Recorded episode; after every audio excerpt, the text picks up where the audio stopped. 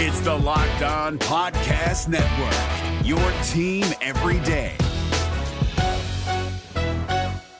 We're driven by the search for better, but when it comes to hiring, the best way to search for a candidate isn't to search at all. Don't search, match with Indeed. 93% of employers agree Indeed delivers the highest quality matches compared to other job sites, according to a recent Indeed survey. And listeners of this show will get a $75 sponsored job credit to get your jobs more visibility at Indeed.com/podcast. Just go to Indeed.com/podcast right now and support our show by saying you heard about Indeed on this podcast. Indeed.com/podcast. Terms and conditions apply. Need to hire? You need Indeed.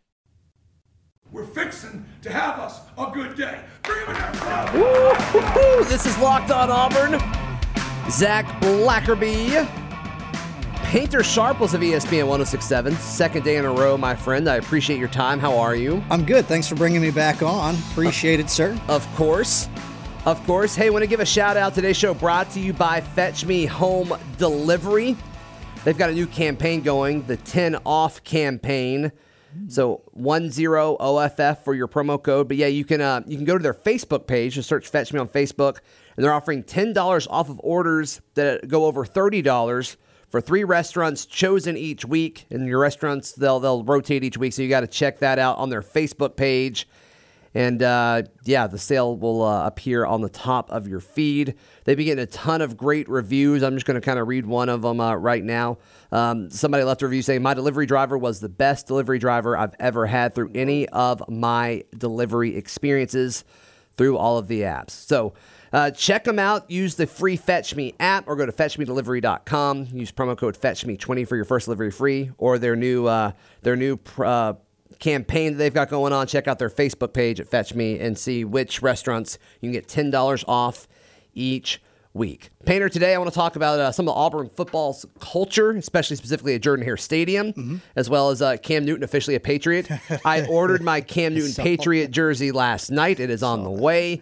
I want to get your thoughts on the Ivy League news. I know that's something you've been following closely. And then a listener question about War Tampa. Before we get started, though, somebody reached out on Instagram yesterday. His name is Drew. Thank you for listening, Drew. But Drew pointed out that the Shedrick Jackson big catch in the Iron Bowl we were talking about happened on a 2-point conversion, so it didn't show up in the box score. So a good point. And yeah I was incorrect. I got Michael was right on that the initial catch he had was ruled incomplete. It was an impressive catch, and then Drew, good catch on the 2-point conversion, an important one, because I think it made it a 3-point game. Do you think it's dumb that the plays on the 2-point conversion do not count in the box score? I think it's weird. Yeah, I mean, it's like you're going to get a lot from it, but it was a pretty significant 2 points, because if I'm remembering, I did get the timeline wrong earlier, so I feel a little bit risky doing this, but if I remember correctly, it was 46-45. Okay. And maybe that put Auburn up 48-45. Yeah, you may be right there. But anyway, yeah, that is odd that the even, you would think that would count for something. Yeah. It counts for points. Yeah, no doubt.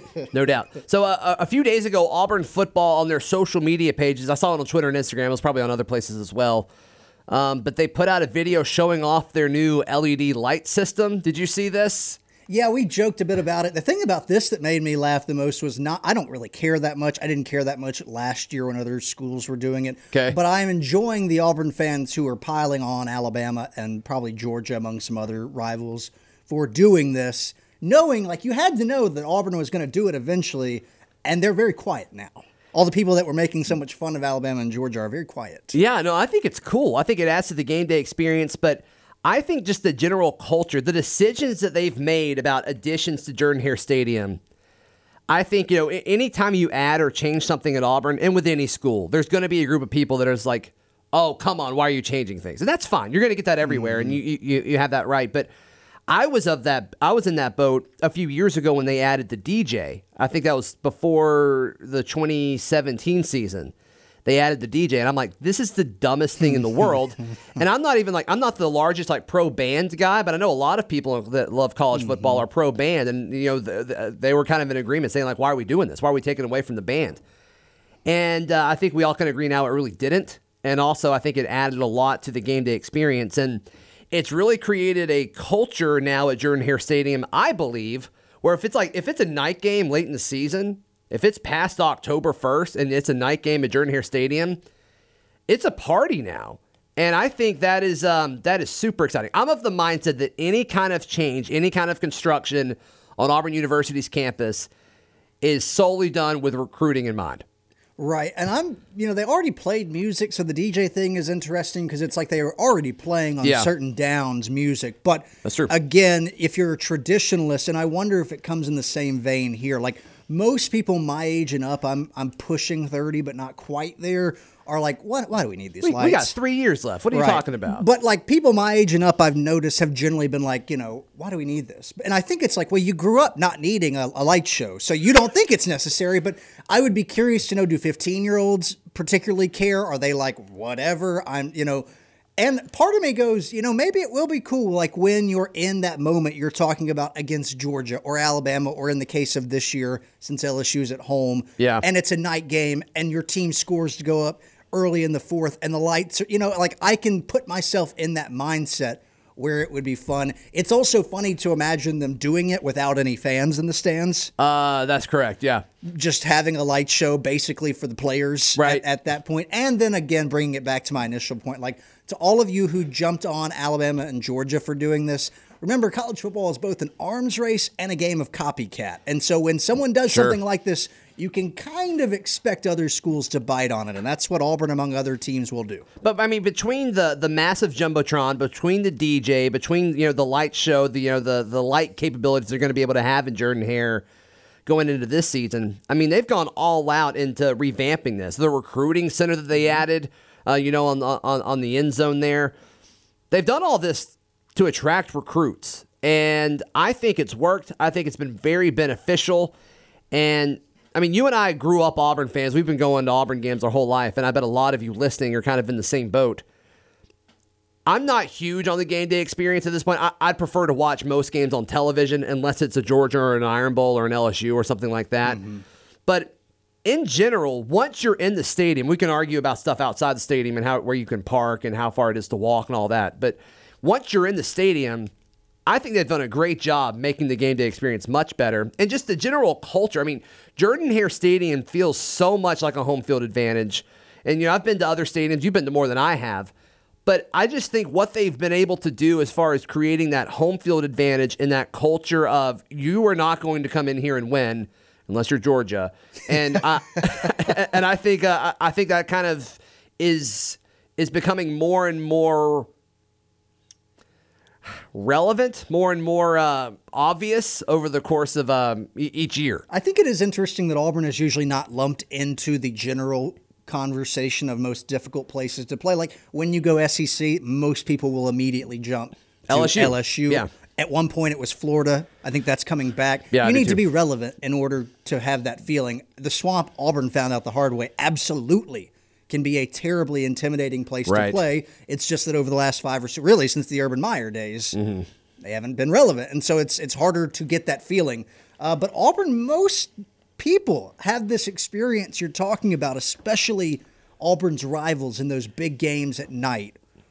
It becomes an extreme advantage for Auburn. The one thing I do want to see them do, and this is not something that's simple, and they are working toward this, Auburn used to have one of the nicest stadiums in the SEC. Yeah. It has fallen behind in some aesthetic ways. I really feel like it needs to be pressure washed. It does need pressure washing. It could use that. And also, just like you're seeing more teams, and they've done this to some extent with what you mentioned on the south side of the end zone with the recruiting center. They bricked that. Obviously, it's just much more modern, that side of the stadium, than the rest of the stadium. You a big brick guy? Yeah, it just looks nice when you look at Kyle Field, if you go to College Station, if you go to Tuscaloosa, if you go to Baton Rouge, they've all, and look, these are not easy things to put together. I can't imagine how much time it takes. Oh, yeah. We're talking about hundreds of, I think millions of dollars. Baylor built a new stadium a few years ago, and College Station, they renovated theirs, and it cost almost twice as much to renovate at Texas. So, they spent something like $450 million to do this. And Alabama's doing something similar. So, like, as someone who's had a development officer fundraiser in their life, that money doesn't just come from nowhere. So I'm asking them to come up. It's a big ask to just be like, hey, can you brick that big thing? Yeah. Can you make it look better? Right. It's not that easy. And to your point of the cultural, like, Auburn has become a very difficult place to play. And I think that's undeniable. Right. Hey, more with Painter Sharpless on today's edition of Locked On Auburn coming up. It's Kubota Orange Day. Shop the year's best selection of Kubota tractors, zero-turn mowers, and utility vehicles, including the #1 selling compact tractor in the USA. And now through June 30, get 0% APR for 84 months or up to $3,300 off select compact tractors. See the details at KubotaOrangeDays.com. Your family, your land, and your livestock deserve equipment they can count on. So find your local dealer today. That's KubotaOrangeDays.com. All right, yeah, we mentioned it at the top of the show briefly, Painter, but Cam Newton officially signing with the New England Patriots. All the details of his deal are out there. He's not getting paid anything. It's remarkable. I don't know how Bill Belichick does it, but yeah, bought his jersey. You know, it's funny. My mother bought me a Jarrett Stidham jersey for my birthday, and she's like, "Not gonna lie, when I bought this, I didn't think we were getting Cam." And I'm like, "That's fine. No, it's great. I've got both now." But do you think what percentage of Auburn fans are gonna be pulling for New England this year? A lower amount than probably were when he was at Charlotte for two reasons. One, they've been the evil empire of the NFL. They have been the Alabama to the NFL for the last two decades. Question.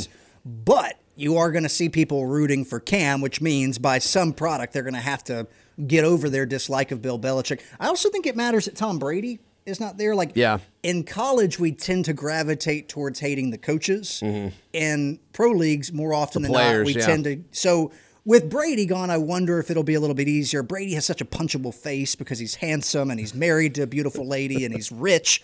And it's like Belichick, just sort of this grumpy old guy. Yeah, you don't care for him because he's the, you know, he's Darth Vader. But at the same time, it's like, okay, well, that guy, you know, whatever, whatever. So I do think some people will inevitably end up biting their tongue and just getting over the fact that they're going to have to root for the Patriots. Well, it's just so much more than Cam, too. I mean, obviously Jarrett. And then, you know, if Will Hastings makes the roster, I think that's going to add a lot. And I'm not even joking there. Nick Coe, Jonathan Jones, Brandon King. You know, if you want to lump Byron Coward in there as well. I mean, so I think that's going to be fun to see. Yeah, okay, cool. I don't really have a whole lot else to add for that. You buying into the hype that Cam said that he's done being humble? You cool with that? I sometimes wonder if he knows there. He's very aware, I think, because what happens is Cam is both more athletic than almost anyone can. In fact, the most athletic person to ever play that position. Okay. And I think I will credit Justin Ferguson for first pointing that out. But once I thought about it, it was like, yeah, there's never been a better athlete to play quarterback. Yeah, and then, I'm cool with that. You know, he's like I just said, at Tom Brady, like Cam Newton's beautiful, and he knows it. Yeah. And he loves to flaunt it. And so flash that smile, Cam. The idea of saying, all right, I'm not going to be humble anymore when you've really never been very humble. I like that. I think he knows what he's doing. But I also get the point. I do get the point. I think he feels a little bit betrayed, maybe a lot of bit betrayed by the Panthers and the way that was done. He knows he's being underpaid. Whatever it is you think of Cam Newton, however many questions you have. Former MVP should be making more than what he will make in 2020. Yeah, and even just looking around, I understand the circumstances that made it unusual, but like Nick Foles and Chase Daniels, and you could go on and on and on. Yeah. It's like those guys don't need to be making more than a guy who was MVP a few seasons ago. He's sticking with #1. I personally wanted him to go back to 2 because the only reason he went to 1 is because I believe it was Derek Anderson was at the Panthers and he was wearing 2, and Cam's like, that's fine. We'll make this reflect the depth chart. I'll go #1. I wanted. I know there were some folks that wanted him to go 12. It's a little bit of petty almost. Yeah, to combine the two. Combine the 1 and the 2. Troll Tom Brady a little bit. I would have been fine with it. No, I wouldn't have. Yeah, that's what I wondered if New England would, like, I don't know how much New England would have embraced him taking 12. Well, I've got like 7 12 jerseys. I need some different numbers in there. So I can't say I'm too surprised that he stuck with 1. It's just like it's been the thing, and you know, I think there's like even a little bit of undertone to like, hey, I'm #1. Like, do you think this helps Auburn recruiting and all that Cam's in the middle of all the news again? Do you think there's enough people with kids, you know, that grew up really not watching Cam play at Auburn at this point?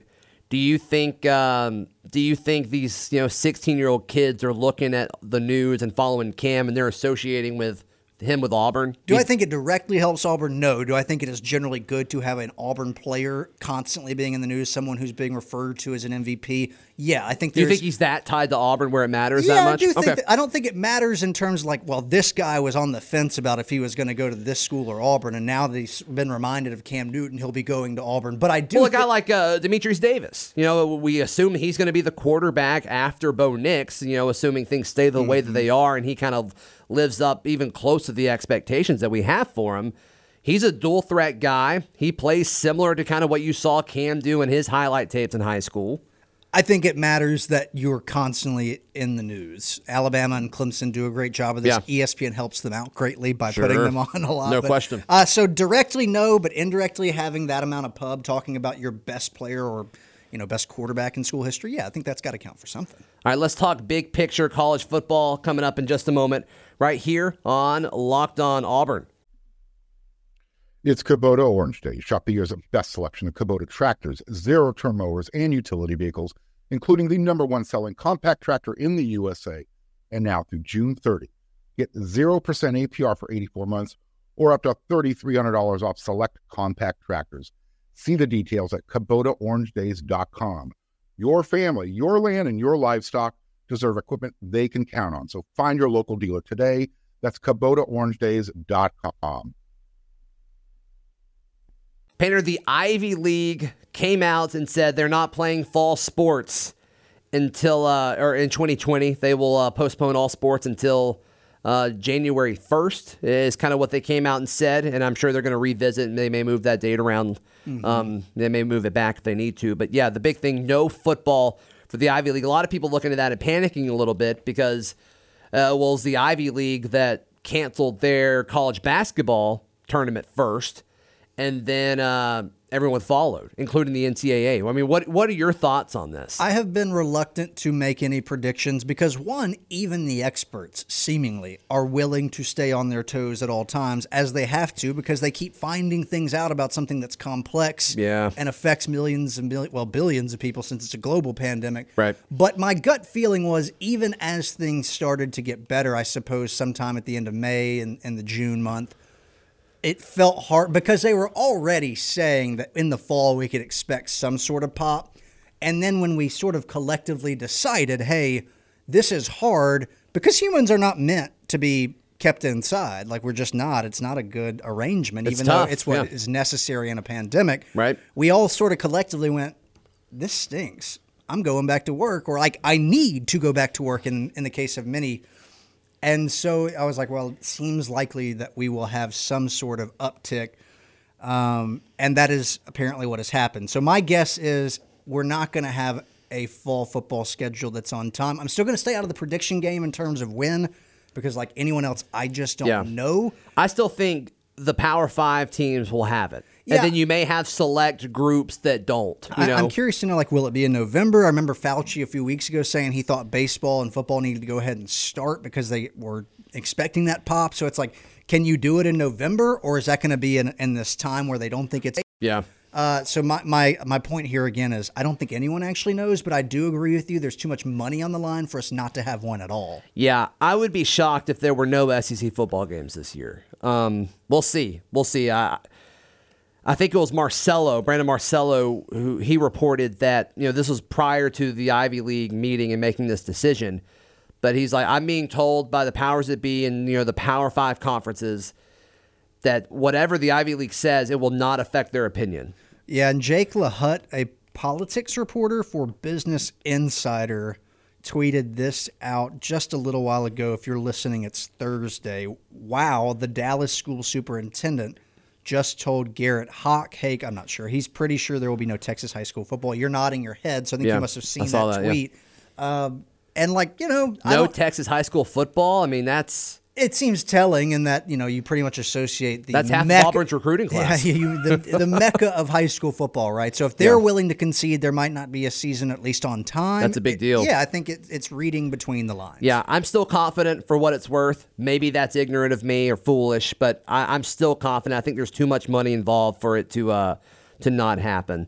One last topic, Painter. Keith on Twitter was talking about the War Tampa team for 2021 that garnered so much excitement. And I'm actually surprised that the excitement continued on despite being a one-and-done situation in the TBT. But he wanted to ask about some potential names that we could see in the 2021 team, assuming War Tampa goes more into an Auburn alumni team, which is kind of what a lot of people are thinking. But he mentioned Simeon Bowers, Malik Dunbar, Kareem Canty, TJ Dunnens. That's kind of a name I forgot, TJ. Hitting that corner. Game winner, was it against Mercer? I'm not sure if I remember who it was. But I think that's right. An exciting TJ Dunnens moment. Yeah, I'm a little surprised Malik Dunbar was not a part of this year's He was such a fan favorite, right? Like people were tweeting at the account like crazy. Even if he didn't play, which I don't know why you wouldn't let him play, just let him be there for that smile, man. Yeah, no question. Just always lit up a room. Yeah, he's a very likable person. I was thinking, Anthony McLemore, Austin Wiley. Austin Wiley was a booster. Could he play next year? I think so, assuming he doesn't land in the NBA somewhere. What about a guy like kind of going early to Bruce at Auburn, like Malcolm Canada? Possibly. Right. That's kind of a name. I think you're throwing out all reasonable names. It'll depend so much on where everyone is. Like some people probably have contract issues. I think that was part of, maybe not all, but part of Jared's situation. Like, of course, you would love to have him, but I just don't think you don't see guys typically at his point who, he's just gotten with the Knicks right in this tournament. So some of the names you seem to list out there are, to me, reasonable names because I think they're guys that will either be playing overseas like Horace or someone like Wiley. Fascinating to see how things shake out for him over the next few months. And his body may give him a chance. I mean, I don't know as much about NBA scouting as I do NFL and all that, but I just know when you look at his body type, there's not a lot of Austin Wileys out there. And all those names seem plausible to me. And one other thing that I think is worth noting, and I'm certainly not the first to point this out, but a number of these TBT teams have basically a school at which they're tied to. So Auburn sort of had that, but it was also a hodgepodge of other players.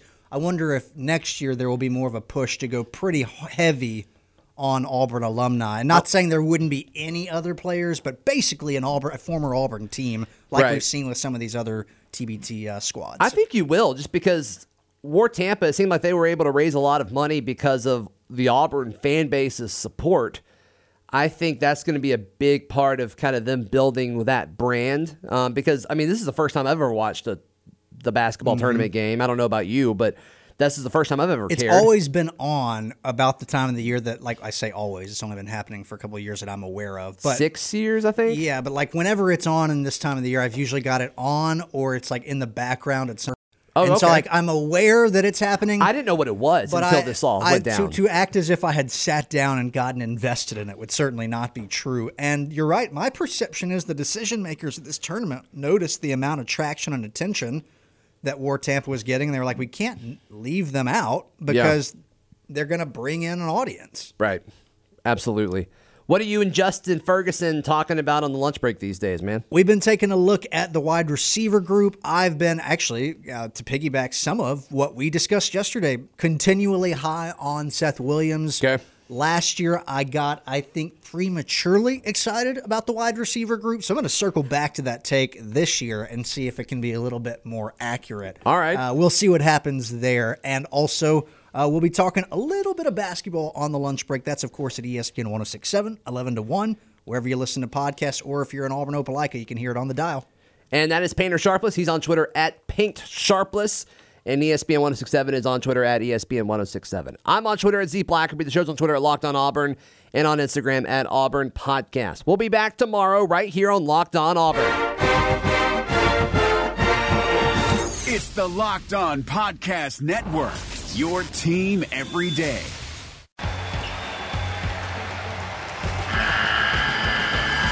The NCAA tournament is almost here, and listening to Locked On College Basketball will give you the edge you need to dominate your bracket. So don't wait. Find Locked On College Basketball on YouTube or wherever you get your podcasts. Part of the Locked On Podcast Network, your team every day.